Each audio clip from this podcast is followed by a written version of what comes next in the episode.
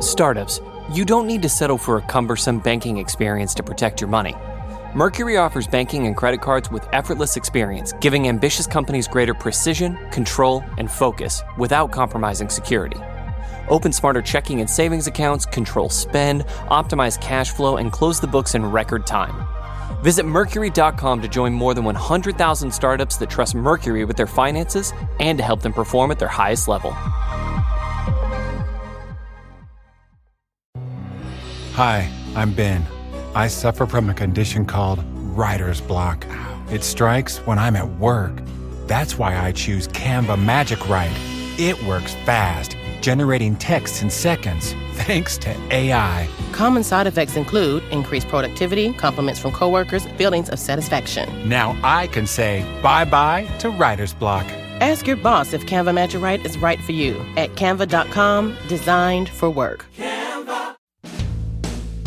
Hi, I'm Kara Swisher, editor at large of Recode. You may know me as Maggie Haberman's evil twin, and that's real evil. But in my spare time, I talk tech, and you're listening to Recode Decode from the Vox Media Podcast Network. Today, we're going to play an interview I conducted with A.G. Sulzberger, the publisher of the New York Times. We spoke as part of a fundraising gala for Columbia University's Knight Bagehot Fellowship Program. AG has been publisher of the Times since January, but before that, he was a writer and associate editor at the paper. And I should disclose that, for those of you who don't know by now, I'm also a contributing opinion writer for the New York Times. Now let's take a listen to my conversation with AG recorded in front of a live audience at the New York Marriott Marquis. Please welcome A.G. Sulzberger and Kara Swisher.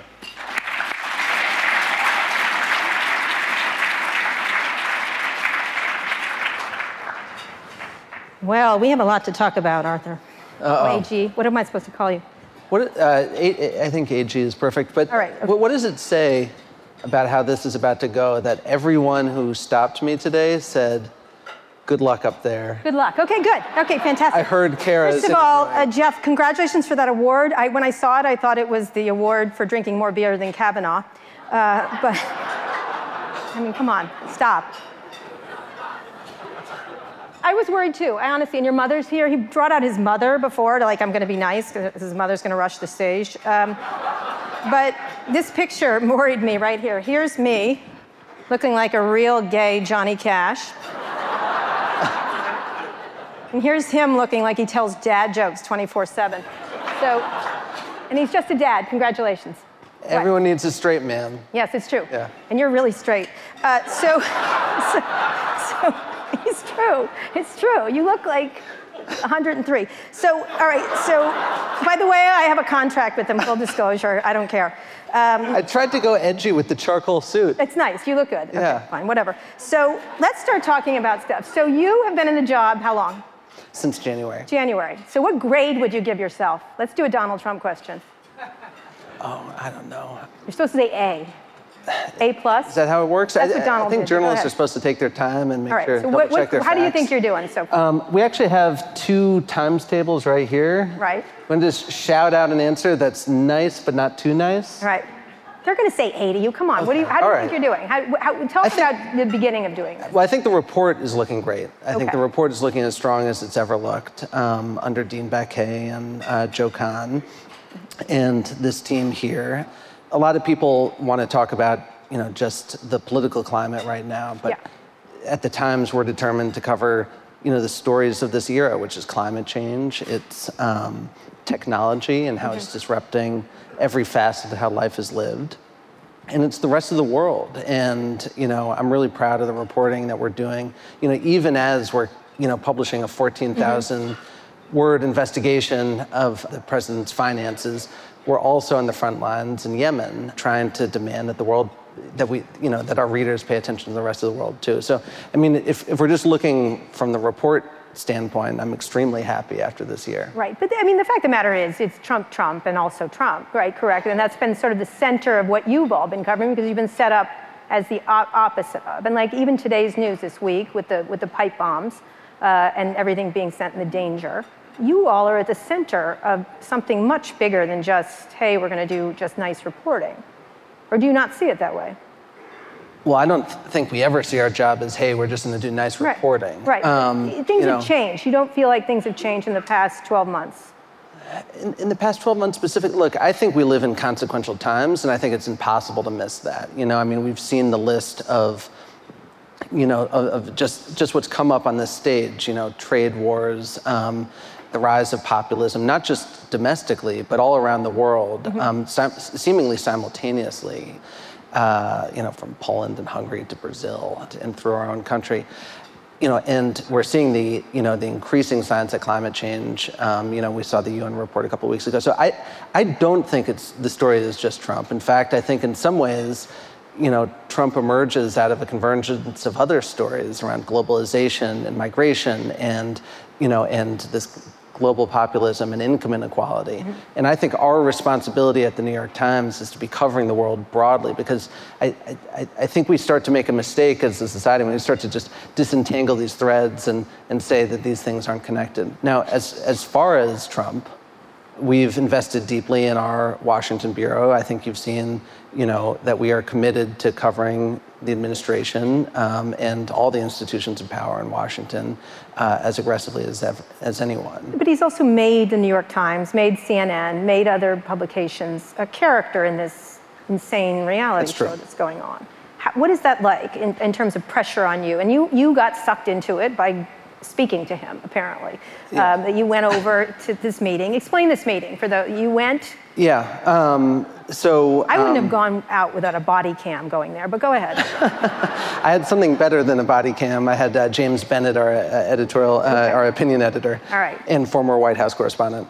So the, the president reached out through uh, the press secretary and asked for a meeting. I didn't know what it was about. I assumed he wanted to grumble. Um, you may have noticed we've been doing some aggressive coverage of right. the administration, and I believe very strongly that it is the right of anyone who's in the news regularly to raise concerns uh, about that coverage. Um, Dean has a uh, Dean Baquet, our editor, has a, a, an ironclad rule, which I, have always appreciated, that he won't meet the president off the record. Okay. He feels like presidents of the United States, you know, when they're meeting meeting with the editor. So, but I do believe um, that you should be able to raise concerns. So I decided to go.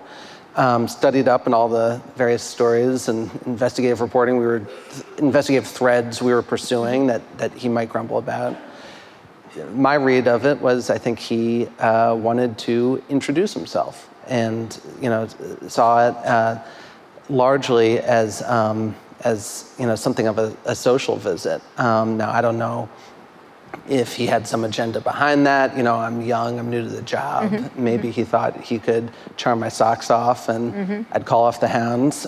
But for me, I felt it was an opportunity to raise my concerns, you know, sitting across the table, looking him in the eye about uh, his rhetoric, you mm-hmm. know, which I told him directly and has subsequently been, yeah, that made worked. public. Go ahead. Go ahead. Um, well, it's. No, I mean, it's funny not. you say that. Did not. Did you? I know. I, no, I know. It's not yours in particular, but. Well, so.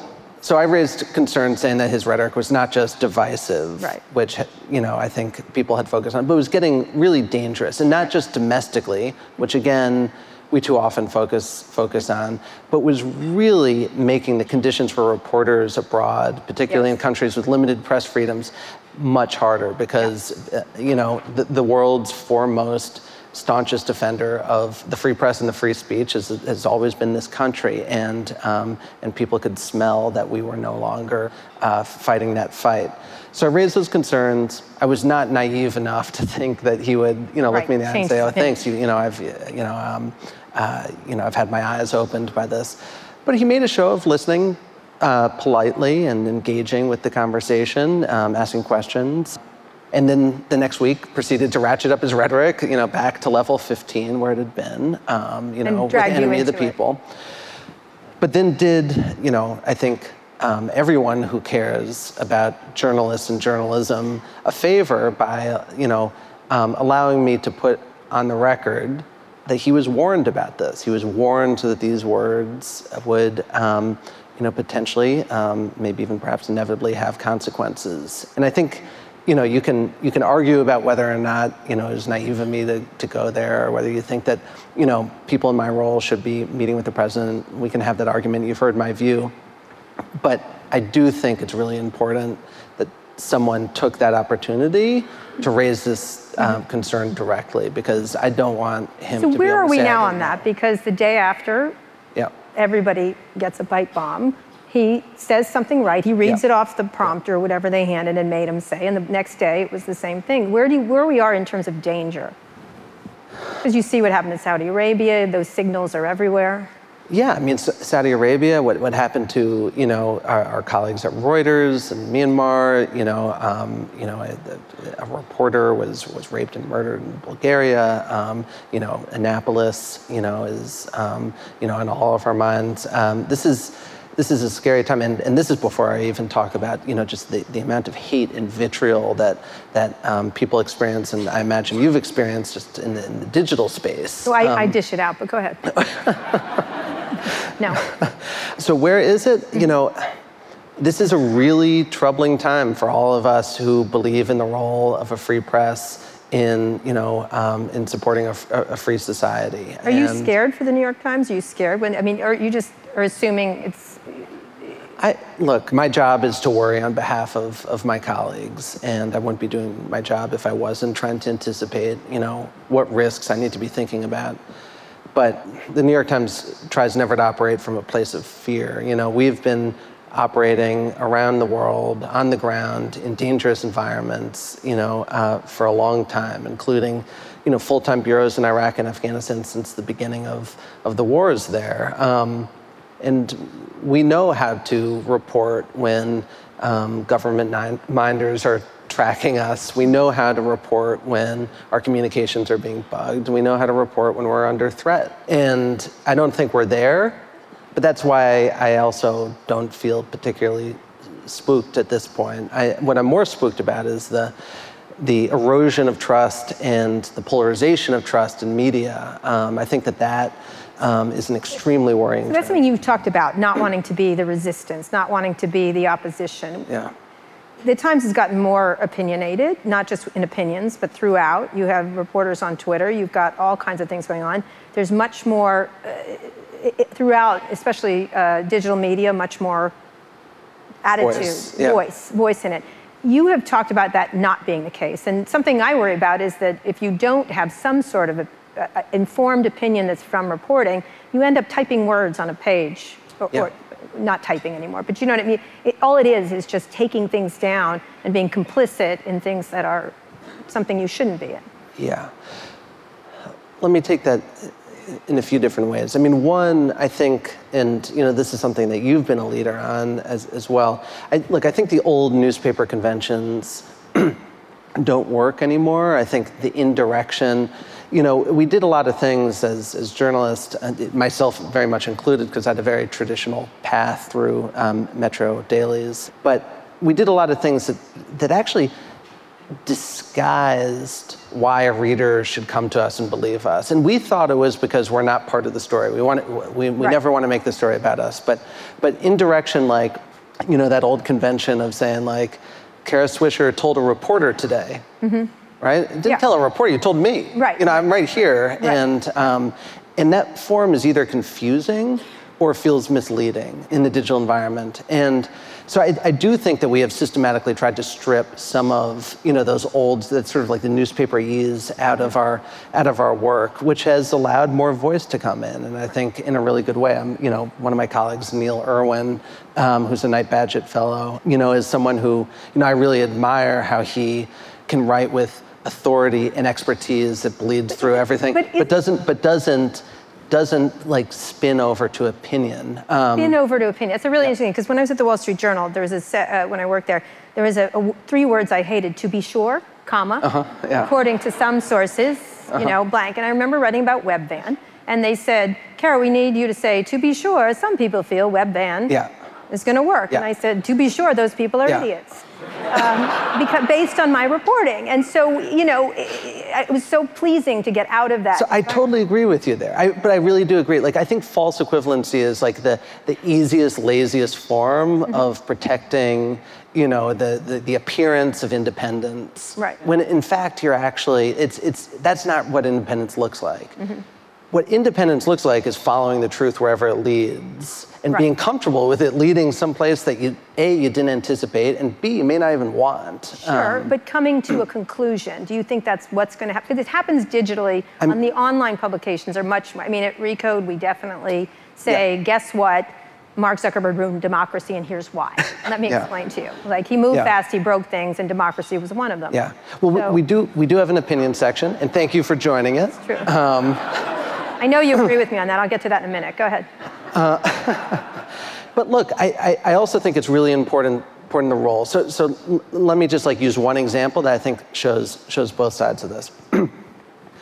you know, we just did a 14,000 word, 18 month investigation, three reporters Yes. full time, two badass editors, you know, a team project that um, painted the most comprehensive portrait of President Trump's finances that have been painted to date.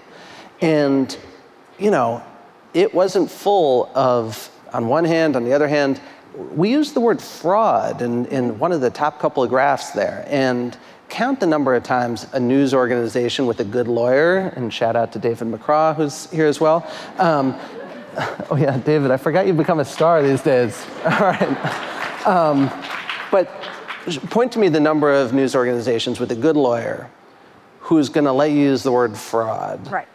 if law enforcement has not yet already used it. And um, so I think that's an example of, Right. you know, it is okay to draw a conclusion. But I also think it's really important to remember that there's a difference. The, the, the internet is full, is overflowing with opinionated people, and it's overflowing with opinions, many of them great, many of them terrible. You know, pick your side on, on which are which but and people have been opinionating that you know President Trump's finances, you know, were you know um, there's something shady there for a long time. But what actually caused multiple investigations to be opened? Mm-hmm. It's digging, it's, it's reporting. Right. And, and that's the part of the journalistic ecosystem that has been weakened the most over the last couple of decades. And that's what I mean when I say What about the impact of those stories? Because this is that was an astonishing display of journalism. Yeah. Astonishing. It was amazing. But whoosh, it went by. Right? Like th- that thing would have gone on for months before. I've whoosh, it went by, and something else, something with Stormy Daniels, and then Michael Avenatti was around, and then I don't know what happened. Yeah. with Something else. Like it just goes one after. Well, the and Ka- it was Kavanaugh, uh, Kavanaugh, oh, as yeah, well. yeah. Yeah, Forgot about yeah, him. we That forgot was that. two weeks yeah. ago, right? Um, look, I mean, the, the attention span thing is real, and I don't think we've fully grappled with how to deal with that. If you have suggestions, I'm, I'm all ears. I also do think that um, you know that piece was read. You know, one of the longest pieces we ever produced was read by millions of people, Mm-hmm. and caused city, state, and federal officials all to say that they were looking into opening an investigation. So I, I also don't totally buy that it didn't and have it's an not yet impact. done. Yeah. It's not yet done. We're going to take a quick break now for a word from our sponsors. We'll be back after this with A.G. Sulzberger, the publisher of the very much not failing New York Times. Startups, you don't need to settle for a cumbersome banking experience to protect your money. Mercury offers banking and credit cards with effortless experience, giving ambitious companies greater precision, control, and focus without compromising security. Open smarter checking and savings accounts, control spend, optimize cash flow, and close the books in record time. Visit Mercury.com to join more than 100,000 startups that trust Mercury with their finances and to help them perform at their highest level. Canva presents stories to keep you up at night. It was an ordinary workday until The Singapore presentation is at 3 a.m. the office was shocked. But That's when we sleep. Maya made it less scary with Canva. I'll just record my presentation so Singapore can watch it anytime. Record and present anytime with Canva presentations at canva.com. Designed for work. So let's talk a little bit about uh, where you're going in terms of your business. Uh, let's talk first about social media. I made a Yeah. reference that Mark Yeah. Zuckerberg ruined democracy. How do you look at social media now? Because they have sort of hollowed out media. They've hollowed out local media. They've put havoc all over the place. They allow, you know, fake news uh, to the real fake news to go around, fake bots, fake opinions, lack of transparency. How are you looking at as a business, as one of the most prominent publishing businesses? Yeah, I, I mean, there's there's two sides to this. I mean, one is we have to be clear-eyed that these are the most powerful information monopolies in the history of the world, Mm-hmm. right? So specifically, Facebook and Google, probably in that order. Mm-hmm. Um, and Twitter is just bothersome over here, and it's a little cesspool well, Twitter's just here. ruining all our days. Yes, I Um, noticed you've done. He has done two tweets. oh God, it's so embarrassing. Did you read them? Yeah, it was t- two, 2010. Like Yeah, I was um, ordered to go on onto Twitter by my nas- by the national editor. The fact that you just said I was ordered to go yeah. on Twitter. Yeah, I know. It's not the Twitter.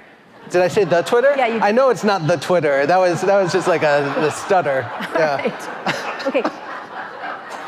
On the Twitter, Yeah. Uh-huh. to, twi- to the Twitters, the tweets Yeah. from 2010 is pathetic. It's just pressing. Oh, and they were I, both. I tweeted twice from the bathroom. I mean, I know. Well, they were they were done con- uh, on consecutive days They were at the beginning. super of, They were my first two Yes, days. and they're super dull and, tweets. um, and then I think I think every media critic in America immediately started following me, and I was like, "Holy shit, this is a high wire act. I'm gonna get out of here." Um, uh, which I know is a sign of weakness in your world. yeah, you do. So, w- I- what were you? I'm not even going to ask you about Instagram or Tinder. So, um, so but talk about their impact. But I, I, I- you need to use social media more, um, just in general. That's my advice to you. But how do you look at them? Because how do you deal with them? Are they as important to your business any, going forward? Yeah, no, so these are the two most, you know, powerful information monopolies in the history of the world. And they are where a huge percentage of, of the global population go to get their news. And, and we need to own that. That is, um, we, we cannot pretend. If we want to introduce our work to a new generation, we, we cannot pretend that we can just ignore these spaces. So we know we have to be engaging with you know Facebook, with Google, with Twitter, with Snapchat, some of these other places. But we also know, um, because there's a pretty clear track record right now, that these are not journalistic institutions and they Yeah. do not share our values. And Right. quite frankly, you know, and uh, I'm sure there's a bunch of people in this room who have sort of bet that like we crack the code. They do not care if you succeed or fail, and um, and and they both do not succeed if you if, uh, care if you um, succeed or fail affirmatively. Right. Um, but also, they're comfortable just accidentally stomping you to death, um, Right. you know, with an algorithm change. And so I think, you know, getting to that sort of sweet spot of what is clear-eyed engagement, where we understand that this, these are platforms that are not journalistic platforms. They don't particularly care about journalism, but they are a place where journalism is found and consumed, and you can introduce yourself to quality journalism. Do you think they're media companies? Uh, what- Everyone means something sort of different by that. What do you mean by that? Do you think they're media companies? Should they have? They have immunity that you do not have. You Yeah. cannot get it wrong. They have an actual law that they get immunity for what all that crap that's on their platform, which Yeah. means which is precisely why all Yeah. that crap is on their platform. Yeah, I mean, I think like I, I look back at like, and you know, anyone who is is working at a newspaper, you know, has to recognize that it wasn't, you know, it's, it's only a matter of decades mm-hmm. since you know we had this ad monopoly, right? And you know, the reason we were able to pour money into quality journalism is because we had an ad monopoly, we had a distribution monopoly in, in, Right. in the communities we covered. What's striking right now is, is, is there are two new companies with that ad monopoly, and they have it you know, more profoundly than ever before. But where we would you know, personally vet every single ad and make sure it met, met our standards, and we had, you know, I mean, you know, 60-page standards books with all these different obscure rules about, you know, like diet pills can't be Right. advertised. Right. And we felt that that was part of our obligation, part of the, the social responsibility Right. that comes with um, that's- that role in the community. It's because you're adults that took a humanities course in college, and these are people that did not. So I mean, but You said that, not me. Yeah. yeah, I say it again. they shouldn't be running these companies. Um, so what do you do about? What do you do with them? How do you? How do they?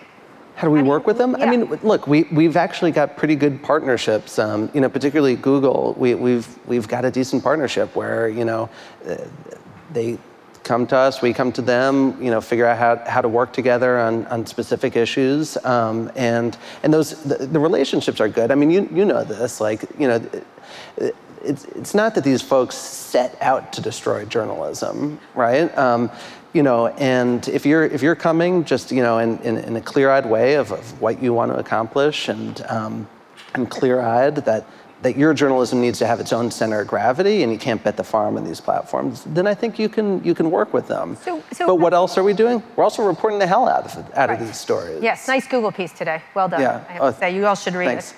They're very naughty. to- Essentially, let me translate it for you. They're very naughty at Google, and it's bad. It's, it's real bad over at Google. It's a fantastic story. So then, how do you get big then? I want to finish up talking about this idea of how do you Yeah. get big then? If you are sort of, you're pretty small. You're a pretty small organization, you know, the New York Times. How do you, do you Yeah. think you think big enough? Because sometimes I feel like the media organizations, and I think I said it to one of your editors when I was talking about, is think small and then think smaller. Um, how do you get bigger? How do you imagine with these things, these giant semis running down the highway, Yeah. running all the adver- run, owning the adver- digital advertising pretty much, not going to be broken up at this point at least? How does the New, does the New York Times think big enough about its brand, and how do you get there? I mean, I'll, I'll take any advice you have to offer. I mean, I, I look. I think I think a, a few things. One, we stopped holding the future at arm's length. In under Dean and his team, it feels like we've finally understood that you know w- we are going to need to succeed as a digital news company, and um, that's going to look different. Um, it's not going to change who we are. You know, we are still an organization that's fundamentally built around original, on the ground, reported, expert, obsessively verified, core, that- that- independent is journalism. core. That's the core. That doesn't change. Right. But what form that journalism takes, you know, um, right now, more people are listening to The Daily every day, Mm-hmm. you know, which is our, our news podcast, than ever opened up the front page in the New York Times. So, you know, I, I, I think what, what, one answer to that is we're, we're trying to in, embrace change as an organization. What does that mean to you? I mean, people say I'm embracing change, Yeah. and I have no idea what they're talking about. Yeah. So, what does that mean from your perspective? I mean, it, it, it means a lot of things. It, it means understanding that, um, that, uh, among other things, that print is our mature business and it matters and it's providing um, a ton of revenue that we need to support our big, ambitious journalism. But it's also something that's going to shrink every year, and um, we are going to need to replace it with a thriving digital business. And um, and so, you know, it's you know, embracing change means figuring out what the digital incarnation of cooking, you know, our food section is. And it turns out it's an app of recipes. You know, it, it, it means figuring out like what the daily front page experience, you know, looks like in a digital environment. It turns out it's something like the daily. You know, um, it means experimenting. You know, making the report much more visual. Um, it means integrating, you know, serious technical chops into our newsroom in a really profound way that allows us to do an investigation into Twitter, you know, that can systematically expose, you know, the widespread uh, bot fraud um, that had been hiding under the surface. Mm-hmm. Yeah, Um, they're all over the. Recently, Maggie Haberman was tweeting, was responding to a bot, and I had to text her and say, "Stop talking to the bots. You're talking Yeah. to a bot." Like Yeah. she didn't even realize it. You're right. It's a good investigation to do. Yeah, Um, but but go ahead. I actually lost my train of thought. All right. What do you, uh, AG, what is going to save the New York Times in the future? That's a pretty important question. That was the question. What is? What else? So what's what's going to? I mean, Yeah. well, you were asking about growth, and Right. you know, Where I you think get that? How do you I think we have we have a.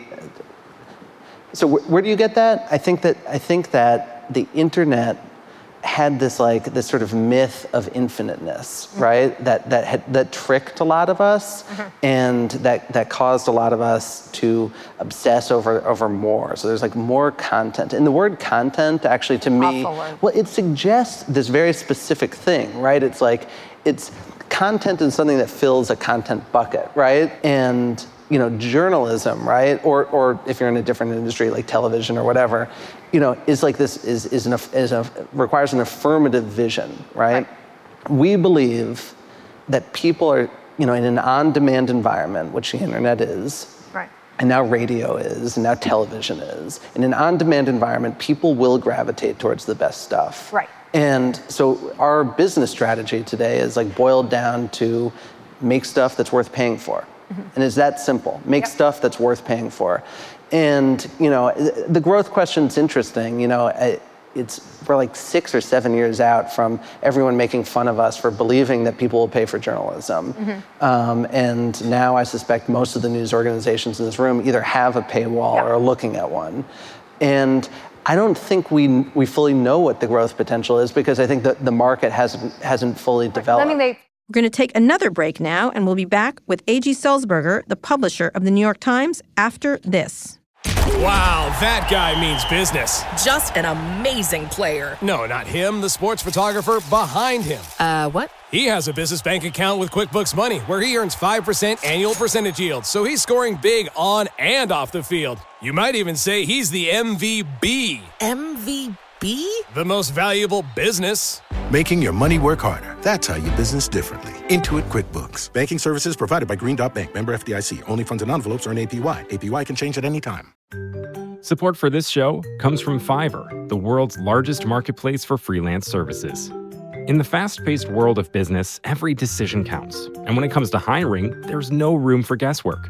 That's why Fiverr has developed solutions for businesses to make outsourcing projects simple, quick, and compliant. You can gain access to curated talent through Fiverr Pro's catalog of top freelancers, organized by skill and experience. Streamline your projects with a user friendly dashboard where you can track progress and collaborate with your team. And for anyone needing the highest level of white glove service, Fiverr Pro's project partners can manage multiple freelancer engagements for you project partners will outline requirements, assemble a roster of freelancers, and manage a schedule to ensure your deliverables are completed on time. Ready to scale smarter? Visit pro.fiverr.com to sign up and use code VOX for 15% off any service.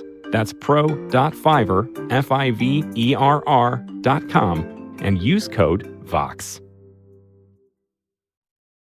There's a, a, paper in Washington that a billionaire bought yeah. um, for not much money, actually. It was kind of a I bargain for that. him. Yeah. Um, Jeff Bezos is $164 billion, yeah. right? Which is a lot of money. Would you ever see the need to have that kind of investment from one of these massive billionaires? Like, what would happen if, say, uh, the one I think should buy you is Laurene Jobs, but that's my, I bugged her about it. The New York Times is not for sale. I get that, but what would you, I get that. okay. But here's it. Well, wait, let me just say, what would you do? It's not for sale because you're thinking in a different term. What would you do with a billion dollars? What would the New York Times do if they had a billion dollars to deploy? I, you know, I, and I get this question. I get this question occasionally, and right, but right. but but I, hear me out. It's it's an interesting question in the abstract, but when you actually look at the the, the reality on the ground, Jeff Bezos has been very clear that he wants the Washington Post to make a profit. So, yes, the richest man, right. uh, not just on Earth, but I believe in the history of Earth, bought this newspaper. Well, he's um, leaving Earth, but go ahead. Him and Elon are going off to Mars. Bought this news with their with their they work out a lot. Anyway. they do. Go ahead. Sorry. So, um, so he, he, bought this newspaper, and yes, he started investing in it again. Right. And, and, and, all of us at the New York Times are, are, delighted to see that because, quite frankly, we need more journalists in this country. Right. And uh, it is not a zero sum game. And um, uh, we need a healthy Washington Post in this country. And so we are delighted to see it growing again. But it, the Washington Post is still a significantly smaller uh, paper than the than the New York Times, and you know another paper owned by a billionaire, the Wall Street Journal, another very fine paper owned by a billionaire. Mm-hmm. Um, Not such is, a fine billionaire, but go ahead. Again, um, come on. Uh, okay, Wall, Wall Street Journal people, I work there. Go ahead. Um, is is also smaller. So I mean, I do not think that that for a you second, that, that I do not think for a second that the ownership structure of the New York Times is somehow hindering our ability to invest in great journalism. The last year, we've expanded our Washington bureau, we've expanded our tech coverage, we've expanded our business coverage. But you know, startups get massive events. Yep. The other day, a dog walking firm got a billion dollars. It was insane. Why would you not want that investment to do great local journalism? I could think of a million things I could do with a billion dollars. Yeah, I point to me where someone has just thrown a ton of money at the journalism problem, just thrown a ton of money, and it's worked out well. Um, you know, I've seen some really great, honorable intentions from from folks who I will not name here, but you know, I talking about fusion, right? I think. Got it. Um, there. But I think what we need to do is we need to build a, a business that sustains journalism. It can, we cannot just be reliant on the altruism of people. We don't want a government-run Mhm. um, news organization like like we see in other other. The, the thing that makes the New York Times special, the thing that I think distinguishes us, you know, from almost any other other news organization. Um, oh, uh, not not any. of That's but but but among a handful of news organizations is its independence, and and that is baked into um, you know every fiber of what this institution is. And I don't think it's it's it's separate from. I do think the New York Times with a billion dollars is different than other organizations because you all will use it correctly. Well, then we're just gonna go, and we're gonna have to go out. refuse and we're to take have the money I'm offering We're, no, we're gonna have to. We're gonna have to make that Right. billion dollars ourselves. and can you? What's that? Can we can we grow that big? I'm, look, I'm really optimistic. You know, we've got three and a half million you know subscribers now, which is more than any newspaper at the peak of print, and I feel like we're still growing. We're, I feel like we're still learning how to how to succeed in the in this digital space, and I feel like the market for paid journalism is still is still growing and maturing as well. So I'm I'm optimistic. I look, I really believe believe it when I say that. I don't think people are dumb. I think people want stuff worth paying for. I think they want the best journalism. I think, and it's part of the reason why I always answer the opposition question the way I do. You know, it's it's so easy to get drawn into cycles, and but trust is a long game, and you know what we do. You know, our mission: seek the truth, hold power to account, help people understand the world. That's perfect for this moment, but it's also perfect for every moment. And I believe that when like the noise, you know, clears and the smoke clears, you know, and we all look around, you know, we're going to be hungry for for news sources that you can you can trust. Right. All right, last question. What is the thing you've done that's just most boneheaded of all this year? That I that I've done personally. As, as you know, you now you're the CEO, you got the job title, you got the suit going on. well, our CEO is actually here. And the today. CEO, I'm sorry, the publisher. Uh, the publisher. I'm not making Mark. any moves, Mark. I, Don't I'm worry. sorry, Mark. I'm, I don't mean CEO, the, the publisher. I, I know all your boneheaded moves, but go ahead. What, what, I'm teasing. He's fair. I love his Facebook stuff. What have you done? What do you think you've done well, and one thing you've done not what that you were like, ah, I gotta. I don't know. I mean, I've actually en- enjoyed this, but it felt pretty boneheaded not to ask the moderator of this talk was going to be. um,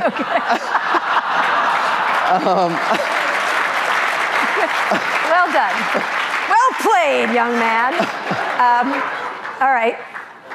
A real one. a real one. Um, I thought I got out of that. Um, now, oh gosh, I don't know. I mean, I look. I'm what do you need to learn? Then I'll give it. to you. I'll I- make it. like so much. I'm 38 years old, and I'm stepping into a big role at a, at a critical moment. You know, I I remember, um, you know, the announcement about my appointment had, had gone out. I think 10 days before the election or something like that, and you know, we had drawn up the front page, Madam President, Oh. and. Um, then the meter was going off and on. Go ahead. yeah, yeah, and uh, yeah. You know what? Why don't we just blame the needle on me? I blame Should we do that for the bonehead? The needle, it, it was such a mind fuck, but go ahead. But I, you know, I, I just remember, you know, um, this moment, you know, at the end of the night or the next morning of just saying like, oh wow, you know, this is this is this is a real moment. You know, I, I went into this job sort of thinking like, uh, all we have to do, you know, as as a as a as a company, as a leadership team, you know, um, me in this in this role is. Um, is find a sustainable business model to save quality journalism. And now we also have to defend the underlying precept of a free press in, Right. in a functioning democracy. So I feel like I feel like I have a ton to learn. I feel like I'm learning a lot every day. Um, and I'm sure if you um, uh, get a couple drinks in these guys, every one of them will have some boneheaded thing. Um, yeah, they don't need drinks to do that.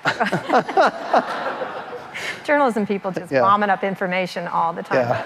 Um, so you think, if you looked at the New York Times 10 years from now, you're 10 years in the job, Yeah. what does it look like? I mean, I hope I hope it feels exactly the same, right? I hope like that that sort of sense of like what it stands for and what you expect when you interact. But I hope we've got a big TV show that people tune into once a week, you know, which we're launching, um, you know, um, uh, at the beginning of next year, you know, that people have learned is like dives into, you know, something deeply in a sophisticated way that makes them pay attention to something that they didn't think they had to pay attention to, whether it's, you know, genocide in Myanmar, or, you know, or the, you know, starvation of, um, of uh, the systematic starvation of children in Yemen. You know, I hope that we have realized that quality journalism is what we do and that it can take a million forms. And I hope we've proven that it has um, a big global audience. And I hope that we have proven that to enough of a degree that we have lessons that we can push back into the industry um, because I really do believe that journalism is an ecosystem that needs to rise, rise collectively. Um, I don't think there's one institution, no matter how much you grow, that's going to grow big enough to support the needs of our society. Right. Well, on that note, AG. Great. Thanks again to A.G. Sulzberger for joining me on stage and putting up with all my flack, and to the Knight Bagehot Fellowship Program at Columbia University, where I went to journalism school, by the way, for letting us share the audio on this podcast. You can blame them for me. Thank you for all your listening. You can find more episodes of Recode Decode on Apple Podcasts, Spotify, Google Podcasts, or wherever you listen to podcasts. And please tell a friend about this show. Now that you're done with this, go check out our other podcasts, Recode Media and Pivot. You can find those shows wherever you found this one. Thanks for listening to this episode of Recode Decode, and thanks to our editor, Joel Robbie, and our producer, Eric Johnson. I'll be back here on Wednesday. Tune in then.